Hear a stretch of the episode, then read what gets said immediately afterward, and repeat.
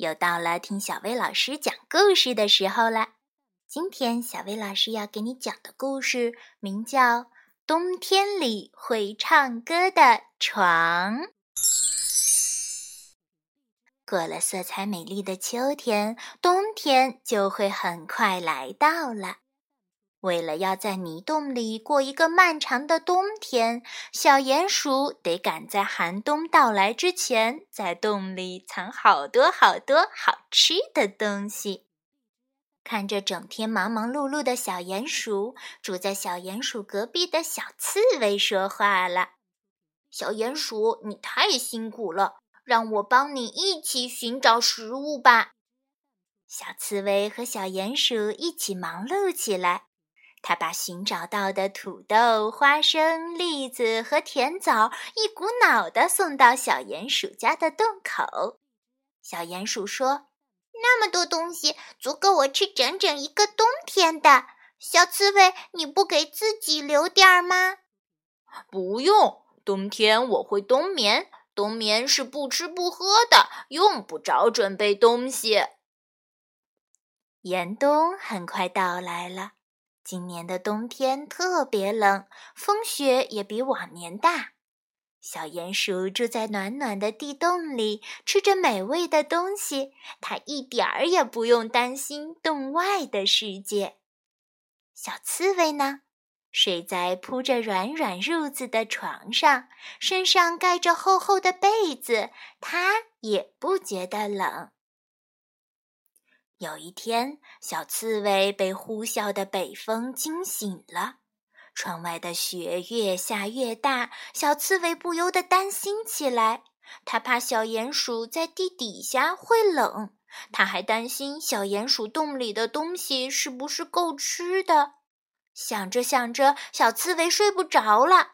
他眼巴巴地瞧着天花板，觉得肚子也饿了起来。可是小刺猬的洞里没有一点儿吃的，它要到春天才能去找吃的。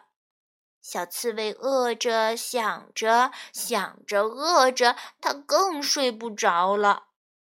小刺猬捶打着床铺说：“真是一个很糟糕的冬眠呢。”这时，小刺猬身下的床忽然说话了：“别担心，你会再睡着的。”哎，好奇怪啊，床怎么会说话？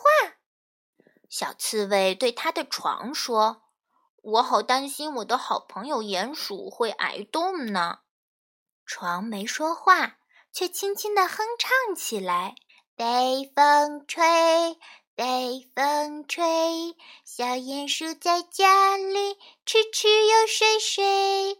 雪花下，雪花下，飘不进鼹鼠温暖的家。”这下小刺猬放心了，他说：“可是这会儿我的肚子咕咕地叫呢。”这时床又轻轻地哼起了歌：“闭上你的眼，我会睁眼瞧，你的床柜上会有栗子和枣。”小刺猬闭上了眼睛，过会儿再睁眼一瞧，它的床柜上真的又有栗子又有枣，栗子还是剥了壳的呢。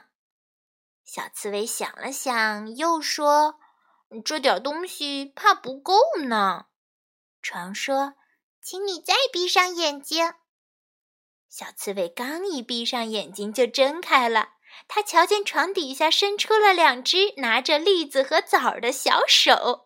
小刺猬一把抓住这只手，拖出来的是他的好朋友小鼹鼠。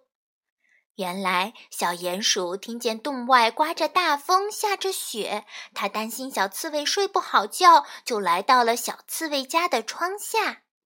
小鼹鼠用手抹去窗上的冰和雪，看见小刺猬正巴巴地瞪着眼望着天花板呢。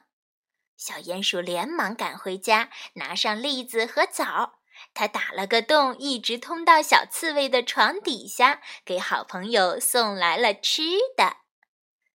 刺猬爬起身，想和小鼹鼠说说话。小鼹鼠使劲地按下了小刺猬，在它的嘴里塞了好多栗子和甜枣，还帮它掖好被子。小鼹鼠重新钻回床底下。这时，小刺猬家的床又轻声唱起来了：北风呼呼雪花飘，春姑娘她没来到，小刺猬闭上眼，暖暖乎乎睡一觉。睡在这张会唱歌的床上，小刺猬觉得浑身暖暖的，它又呼呼睡着啦。好啦，今天的故事就到这儿啦，咱们明天见。